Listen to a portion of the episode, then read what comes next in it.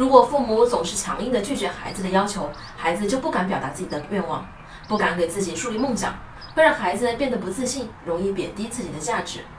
有些父母经常会因为孩子哭泣而妥协，给孩子买玩具，或是用买玩具作为交换的条件，让孩子听话。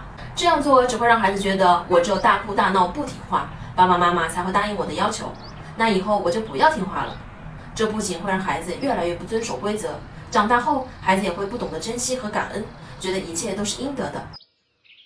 这套玩具看起来好有趣，宝宝很喜欢是吗？但是今天我们出来并没有计划买玩具，那我们把它加入礼物清单好吗？再过两个月就是宝宝的生日了，很快你就可以得到这个玩具了。如果你想要尽快的得到这个玩具，你可以给自己设定一个赚钱计划。这样的回复认可了孩子的愿望，并告诉孩子，并不是你不配拥有，而是今天我们没有购物计划。如果你想要尽快得到，你也可以凭自己的努力去实现。不买玩具不代表不爱孩子，父母真正的爱其实是用心的陪伴。我是不完美柚子妈妈，关注我，为你分享最有深度的育儿知识。